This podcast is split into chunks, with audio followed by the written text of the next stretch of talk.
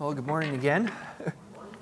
Go ahead and turn in your Bibles to 2 Timothy chapter 3.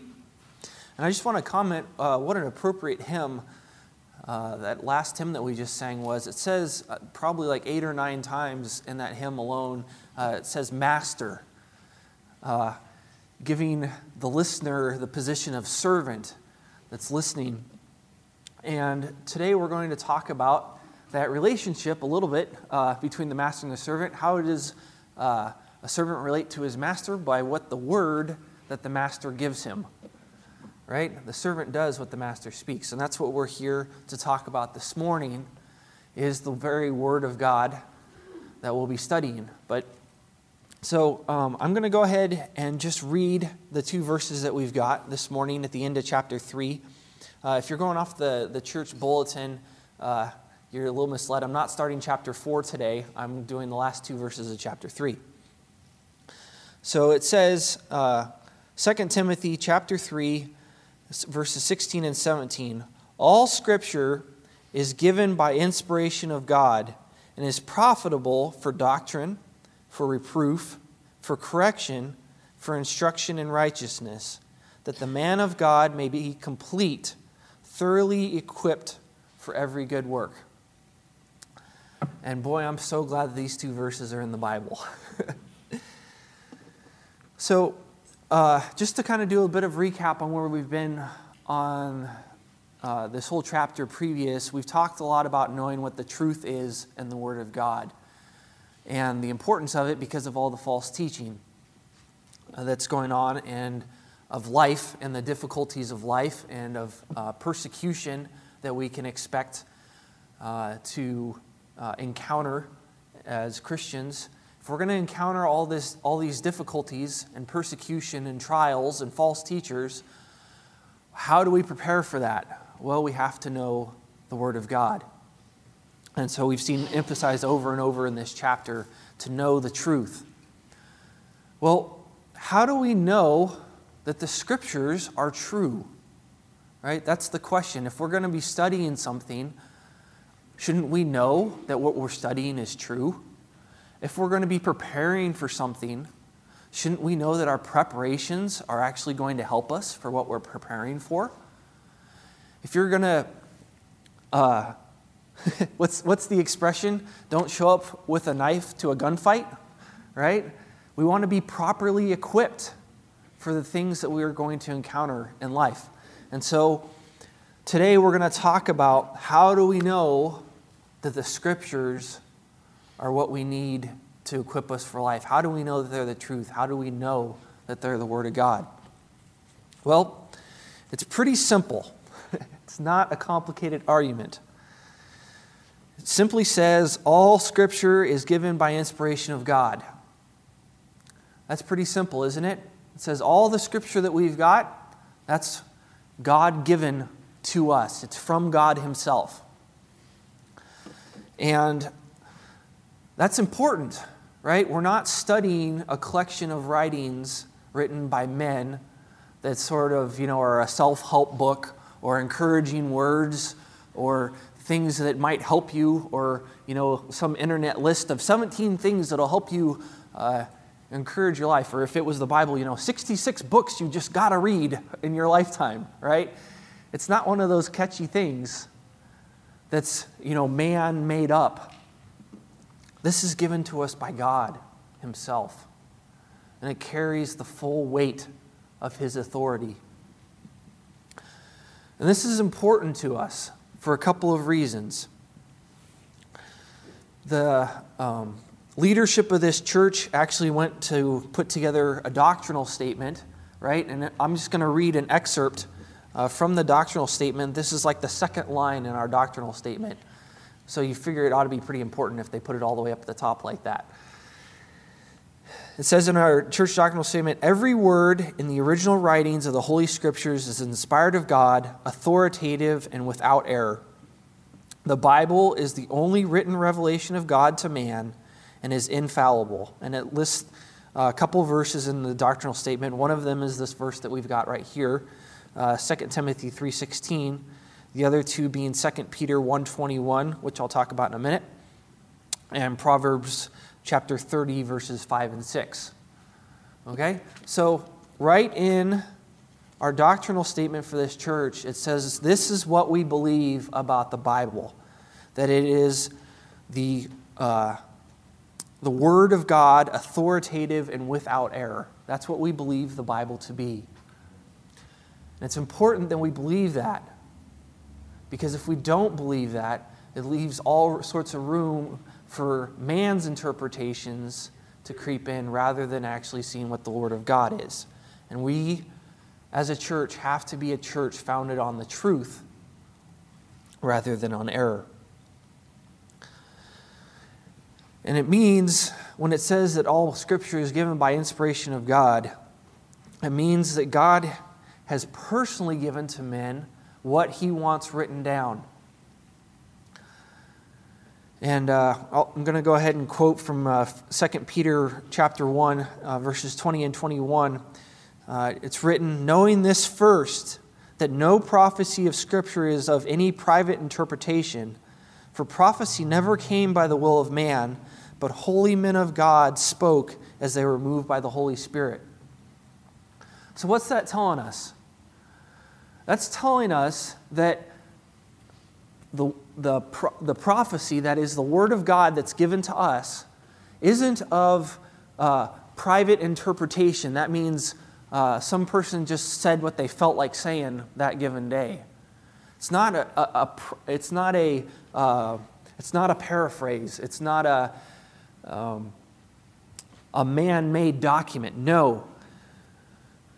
But holy men of God spoke as they were moved by the Holy Spirit. This is God's word given to us through men. It doesn't have the authority of men, it has the authority of God. And so that is why we believe it. Because God Himself, as we know, is the source of all truth. Man, we're liars from the beginning, right? And deceived by the father lies himself. And in our heart is all sorts of wickedness, and our heart is deceitful beyond measure. Who can know it? Right? We don't base what we believe on to be the word of, word of man, but the word of God, from who is eternal and unchanging and the source of all truth. That's what we believe. And the belief that what God says is true, that is the foundation for everything else. Because if you don't believe that what God said is true, how can you believe anything else that's written in the Bible? You've got no, you've got no logical basis, right?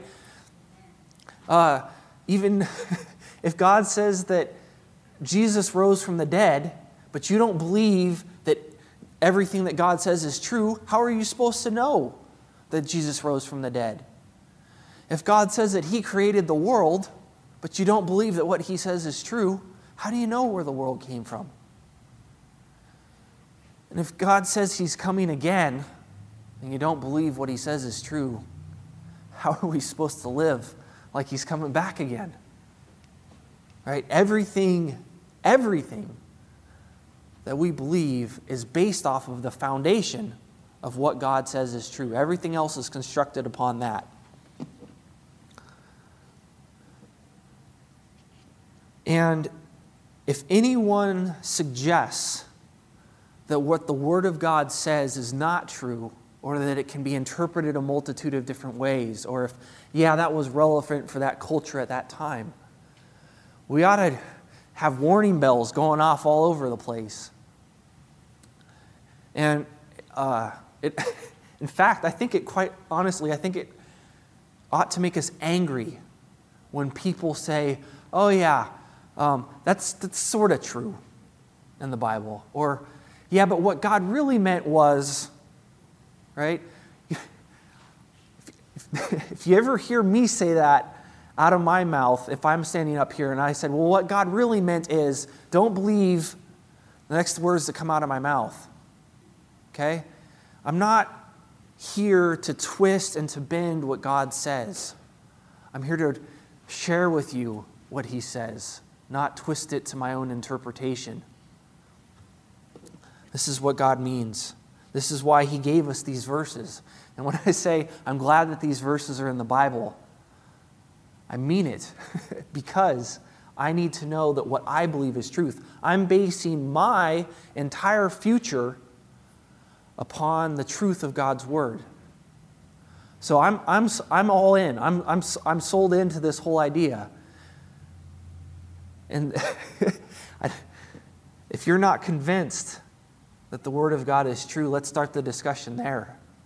Right? Let's talk about what he says about our hearts being deceitful. Let's talk about where he says all have sinned and fall short of the glory of God. That's the truth. So let's start there. And uh, to kind of illustrate to you what I'm talking about, um, I'm going to share with you an article I read. Uh, one of my Facebook friends shared this. No, nobody here in this room, don't, don't worry, but it's, a, it's an article, it's false teaching, okay? And um, all the warnings that Luke and I and Don and everybody who stood behind this pulpit warning about false teachers ever said, it's all contained in this. So I'm, I'm going to read parts of it, but I don't want to read it and say, you ought to think about this because it might be true. I'm reading this to see, say, this is what people say, and this is what gets me angry when I read it. So this is um, uh, one of my friends shared this article it's uh, from a man um, not named John Pavlovitz, and it's titled Words About the Ocean. And it's very cunningly written. It's, it's very well worded, but the author has an agenda in mind.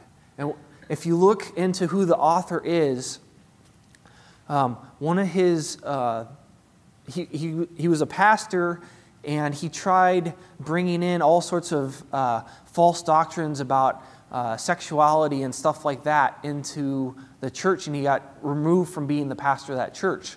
And so he took up writing uh, on his website to try and persuade a larger audience. And it's, it's really sad that he would write this stuff. But he says, here's five things about the Bible, he says, that I wish more Christians would consider. And he starts off the, the Bible isn't a magic book, it's a human library. It isn't the good book. And he, uh, he says it's 66 individual uh, books, and they run the diverse gamut of writing styles from poetry, history, biography, church teaching, and letters I said, and these books have dozens of authors, from shepherds to prophets to doctors to fishermen and to kings. These diverse writers each had very different target audiences, dis- disparate life circumstances, and specific agendas for their work. So we don't approach each book the same way for the same reason you wouldn't read a poem about leaves the same way you read a botany textbook. Okay? Now, is he right? about different books of the Bible. Some are poetry, some are history, and you don't read poetry and history the same way. Yeah, he's right about that. But when he says that the, the Bible isn't a good book, it's 66 books that are a collection of writings about God, what's he getting at? Well, see, by saying that, he's insinuating that the Bible is not a cohesive whole. He's saying it's 66 books that are put together into a collection, not a cohesive whole. And so he doesn't, he doesn't say that, oh, don't treat the Bible as a cohesive whole, but that's what he's saying. And that gets me angry. because what God put together, every word of it is intended for our benefit. That's what it says here in 2 Timothy. And so, if you're going to treat the Bible like a, a, collection of books of nice writings about God and not cr- treat it as a cohesive whole, you're, you're destroying its authority. And he goes on, uh, sorry, I, I, get a little upset by this stuff. Uh, he said, and this library didn't fall from the sky, leather bound, shrink wrapped, and personally autographed by God. It was collected and collated over hundreds and hundreds of years, often in, in verbal form for decades before being written down. after which time it was assembled and voted on, translated and translated and translated again, hopping from language to language in the process. That makes me angry. He's wrong. Don't believe that.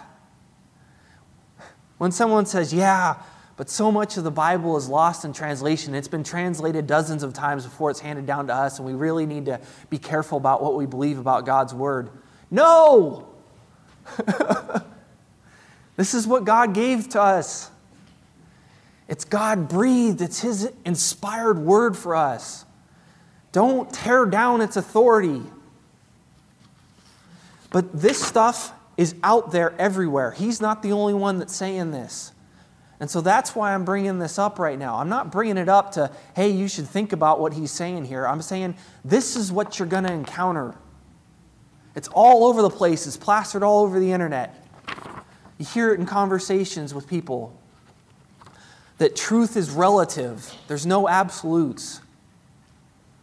That what God said was one thing to the Jews and a different thing to the Gentiles, and one thing to Moses and another thing to Abraham. And Jesus was just another revelation and a step of God revealing himself. And it's all a progressive thing. And now we're 2,000 years beyond that, and our view of God has matured more and more from what we knew back then. No! Has God changed? oh, it, I'm just going to read a little bit more before I get too worked up about this. he says uh, in his third point, he said the Bible was inspired by God, not dictated by God. And he says Christians will often rightly say that the Bible was inspired by God, quote unquote. He's quoting this verse, but he's twisting it. He says, however, I think the idea often gets terribly twisted in translation, and we take huge liberties with that that defy logic and history and the scriptures themselves. This is the paragraph out of this whole thing that I don't like the most. He says, The Bible is God's Word, but I don't think it's at all accurate to see the Bible as written by God. In fact, the Bible never makes the claim of itself. The authors of the books often claim personal authorship and clearly describe their specific reasons for writing and their circumstances and mental state during the process. They rarely claim in that time God had possessed them, taken over their minds and limbs and faculties, and physically manipulated them to record verbatim the words we read in the scriptures. What? the Bible never claims to be actually personally written by God. Did you not just did you not read this?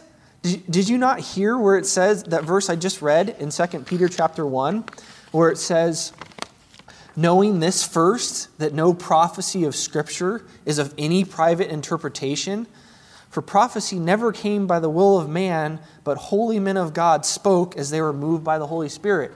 That says God said it. not men. And that he would have the audacity to say that, you know, men kind of thought this stuff and God didn't directly dictate what was supposed to be written down. I'm sorry, but the Ten Commandments were written by the finger of God Himself. He wrote it, right? And all the rest of the stuff we've got carries equal weight. It's not more true or less true because it was or wasn't written by the finger of God on a stone tablet. Right? Uh, and that he, that the writer, uh, that John Pavlovitz would write such things to destroy the authority of the Word of God, not just him, but hundreds and hundreds and hundreds of other people like him would write this stuff. We have to be warned. And it, it hurts me to read that stuff from the, from the pulpit because I don't want for a second for anybody to think any of that stuff is true. Yes, the Bible had a lot of different men that wrote it down. Yes, there was long time spans uh, between revelation from person to person. But does that undermine the fact that it was God Himself that gave us His holy word? No. Is it man's best thoughts and feelings about God from the people that have been closest to him? No. This is God's word. And that's why it's recorded for us for all time. That's why it's been preserved throughout the centuries. It's worth recording, it's worth having written down. And uh, he, John Pavlovitz goes on uh, towards the end to make this really beautiful uh, uh, rhetorical argument. He says, God, he says, is like the ocean. It's big, it's vast, it's immeasurable, it's majestic, it's profoundly deep, uh, and there's vast areas of it that we haven't explored and don't understand. He says, and God is like that. He's, he's huge, he's too big for us to grasp. And he says, and all the Bible is is words about the ocean. See, I can describe the ocean to you in a lot of words, but if you've never seen it, what I say in my mind, you'll never, you'll never grasp it. Right? So he likens the Bible to someone trying to describe the ocean. He says God is like the ocean, and Bible is just all the words that we try to use to describe it that can't ever fully do it justice. It's a nice word picture, but it's not true. Yes, God is infinitely bigger than we can understand. That part's true. But the part that isn't true is that somehow the Bible isn't enough. If God wanted us to have more words about Him, He would have given them to us. Right? It says, We have enough What's it say right in this passage? That the man of God may be complete, thoroughly equipped for every good work. See, the Bible isn't just words about something that can't truly be described. It's not just that. And if you say it's just merely that, you've missed it completely. The Bible is what God, in His infinite wisdom, has chosen to give to us, that He may be revealed to us. If he wanted something more said about himself, he would have given it to us. If he, if he wanted to reveal himself completely, he would have come down. Oh, wait, he did. and the fact that we had the Lord Jesus himself physically on this earth for over three decades, and that he would offer his life upon the cross on our behalf. That he, the Creator, would offer himself a life sacrifice for his creation. What more can possibly be communicated to us poor created beings? God gave everything that he had to love us and to communicate and demonstrate, as it says in Romans, that He demonstrated that love to us. We're not being shortchanged by what we've got here between these two leather covers, right? There's no shortage, there's no supplementary uh, data that we need to acquire to know about God. And yes, we're all supposed to enjoy a personal relationship with God. We're all supposed to get to know him as he reveals himself in our lives. And of course, one of the primary ways that he does that is through his word. If you want to know about the character of God, study it, love it, dwell in it, abide with him, as, he, as it says. And see the Lord work in your life through answered prayer See, if you don't put the Bible to the test and say, God, I believe the things that you say in here, I'm going to live these things out so that I might see you work and bring you glory as I am created to be, like you say. If I don't ever put this stuff to the test, then of course it's just going to be a book to me. Because the book itself says, don't be just hearers of the word, but doers right? We have to do the things that are practiced in the Bible, that are, that are shown to us in the Bible. Because when we go out, and I, I just think of um, in my own personal life the tremendous encouragement and insight that I've gained just through answered prayer. And that's just one aspect of our, my spiritual life. One sliver in where I pray to God and I say, God, this is something I really care about, and I think you really care about it too. And I'd love to see you work because there's no power on earth that can fix this situation or that can see this goal accomplished. And God says, Yeah, I'm going to honor that prayer and I'm going to work and I'm going to be glorified in it. When I see the character of God revealed that way, that's, that's not information you, that's the experience of God. That's the, the knowing of Him. But that's not the only way. God has given us His word so that we can read what He says about ourselves and we can say, Yes, God, that's true about me. Thank you for showing my, me myself. That reminds me, there's a whole second half to uh, verse 16 that I should probably cover here. it says, what, What's the Word of God good for? Well, it's good for a couple things. It's good for doctrine, right? That's what we've been mostly talking about so far. It's good for the things that we know about God. It's good for the teachings of the church. Who is God? It's part of doctrine, right? Who is the Lord Jesus? That's doctrine. What's the church? Right? The definition of the church is the body of Christ. That's a doctrine found in Scripture. A doctrine is simply, um, I don't have a real uh, precise definition, I'm just giving you something off the top of my head here.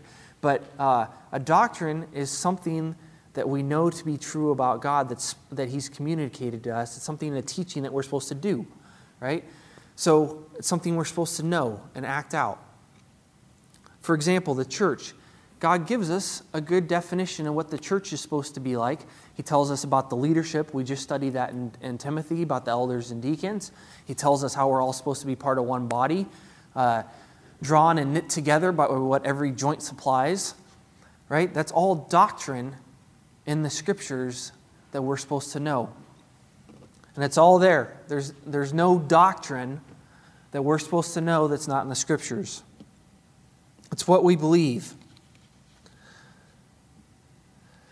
It also says that scripture is profitable for reproof. Now, oftentimes when I think about reproof, I think about the word rebuke, right? Ah, no, no, you're wrong. This is the right thing.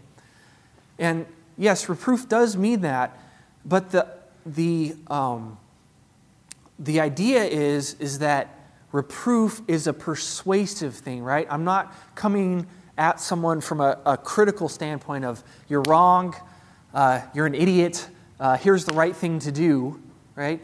Reproof is a persuasion. Look, I think what you are thinking here is off base, and here's why I think it's off base, and here's what I think the outcome is going to be if you keep acting that way or thinking that thing, right? Here's the right way to think about it. I'm going to persuade you. And so it's, it's persuasive to the believer and the unbeliever alike, right? The, the word that's in the Bible convicts us of sin, right? We see our own sin when we're confronted with the Bible, we're persuaded of it and the truth of it.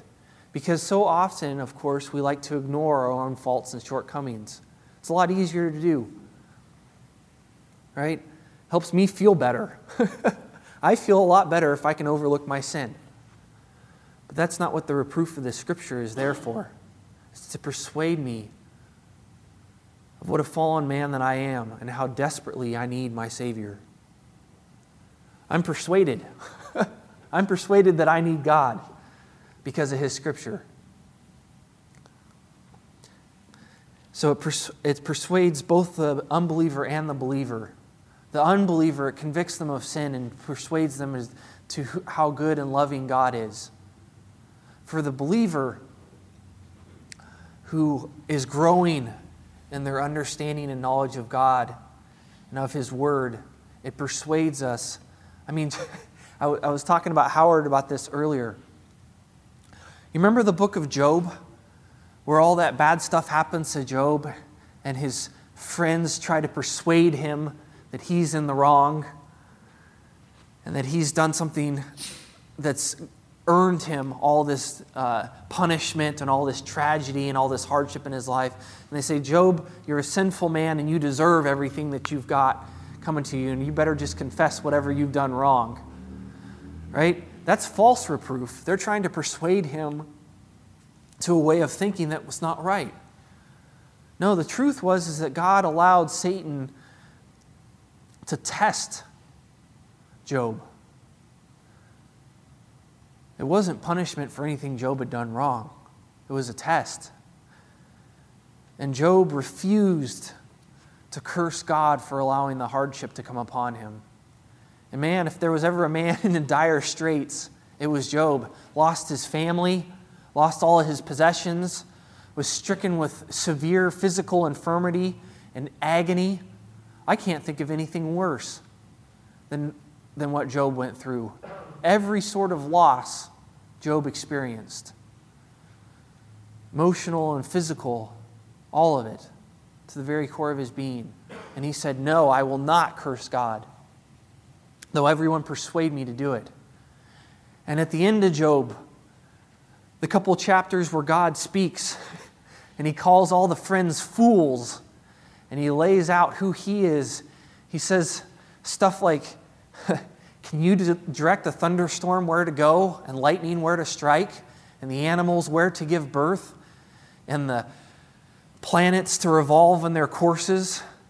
Can you defeat my creature, the Leviathan, or the behemoth? Things that I have made that you have no power over? Do you have the perspective of having earth as your footstool and the clouds as your chariot? No, of course not. That, you might say, is a persuasive, argument. God says, This is who I am. Think about it for a minute until you're persuaded. And so, if you're ever in doubt about how big or majestic or awe inspiring God is, take some time, spend, go into the book of Job. Learn to love that passage and see what you gain out of that. It also says in our uh, verse 16 in 2 Timothy, it says it's profitable for correction, that is, setting straight. We all get off, off course, don't we? And the Word of God is there for us to be set straight, for us to be corrected into loving one another into knowing who God is into properly functioning as a follower of Him. We need correction, we need it one for another. And I think of uh, those verses in Matthew chapter 18 where um, the Lord plainly lays out the way, if someone has sinned, to go and confront them about it privately and individually and compassionately. He says, so that you might uh, win your brother, right? That's, that's the proper way about it. And he says, if that doesn't work, then go and take a witness with you, right? If God didn't lay out for us how we're supposed to go about correcting those who are in error, how are we supposed to know how to do it? We'd be too tempted to come in there with a two by four, wouldn't we? hey, brother, you're really hurting these people, and whop! How's that feel? There, now everybody's got a black eye. Let's continue. That's not the way to go about it. God's the scripture lays about the proper way of going about correcting. Because how patient is God with us? You see, when the apostles came to Jesus and says, You know, how many times should I forgive my brother? Seven times? Jesus didn't say, seven times, that's an awful lot. Three or four and you're good. Maybe twice if there's money involved. right? That's not what Jesus said. He said, no, 70 times seven. Right? As often as it takes to demonstrate forgiveness to someone. And boy, that's a tough scripture to live by, isn't it? See, I might be able to forgive you 500 times if you insult me about something I don't really care about, right?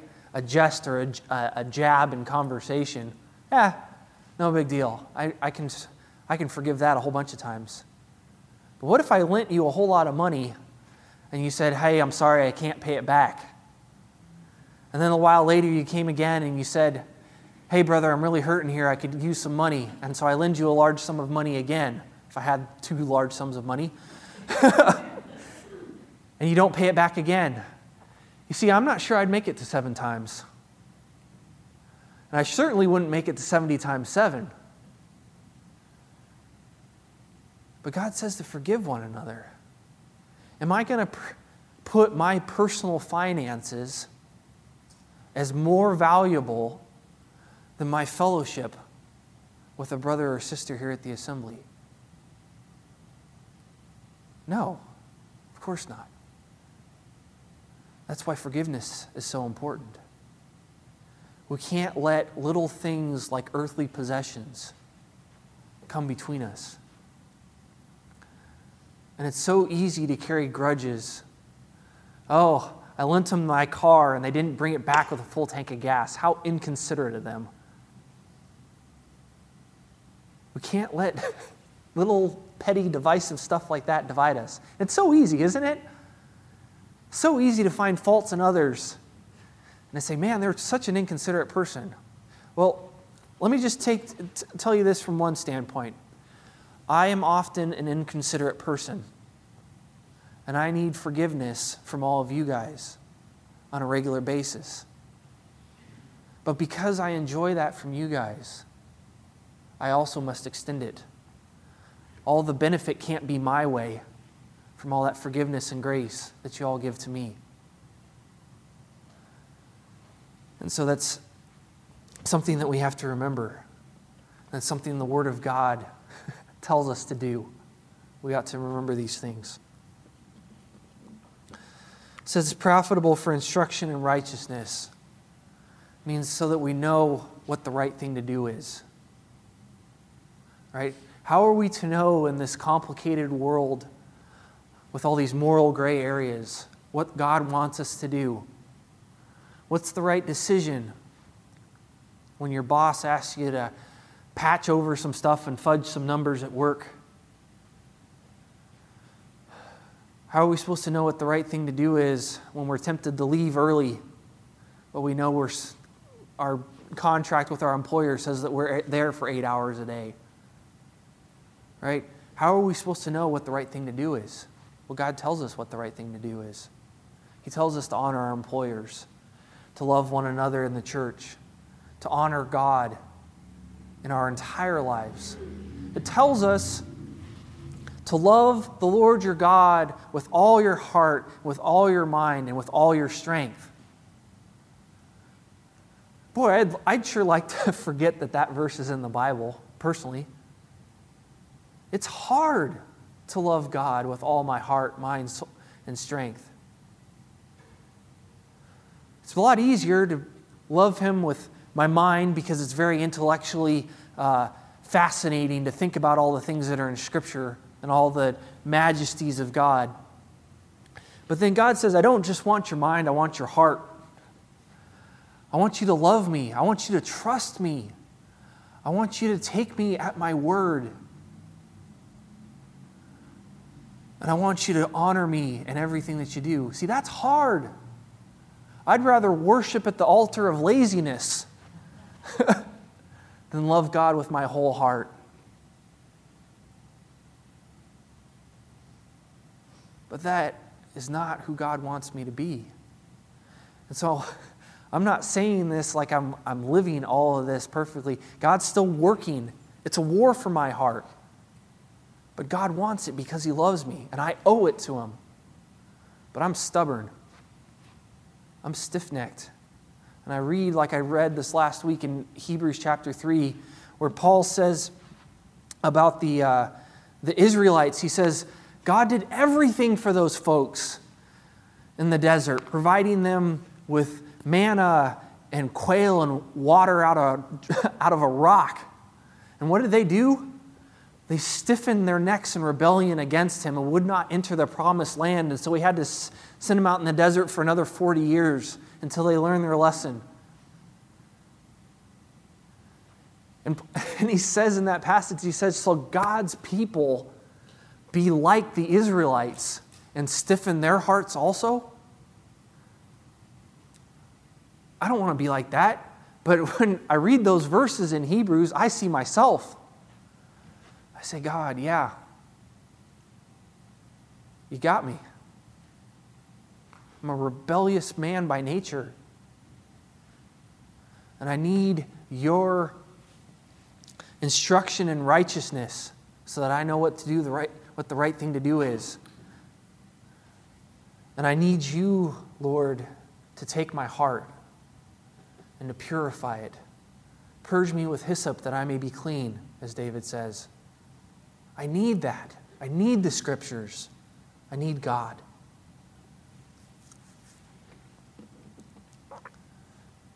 And why does God give us all this, all this scripture, all these things, all these insights into our own hearts, and all of the revelation about himself and how majestic he is? Well, that's the next verse. It says that the man of God may be complete, thoroughly equipped for every good work. And you know, I went uh, online and I looked up because uh, I wanted to know what this word complete meant in the Greek. And I looked it up and it means complete. It means that we'll have everything that we need for every good work that God has for us. You see, it tells us in this passage and in Ephesians and in dozens of other places throughout the scripture that we're created for good works which God has prepared beforehand that we may walk in them. God has a purpose for our lives. That's what he tells us in the scripture. And these good works, there's no limit to what or how we can do all the things that God has for us. But we have to know that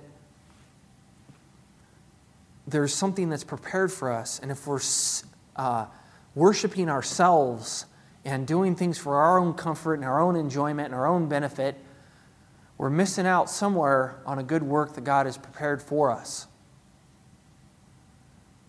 And I've been pretty personally convicted about this, that this last week. God has so very much for us to enjoy in our fellowship with one another and our pursuit of Him and our encouragement. You know what's really encouraging? When you see someone say, hey, there's a need, I'm going to fill it, and they do it and it benefits everybody, when, you, when someone does something nice for you, how good does that make you feel? Now, how good does it make you feel as well when you get to be that person and to do something nice for somebody else? Or maybe it's something that just needs to be done that maybe nobody else sees, but it's just got to be done. Like changing light bulbs around here, right?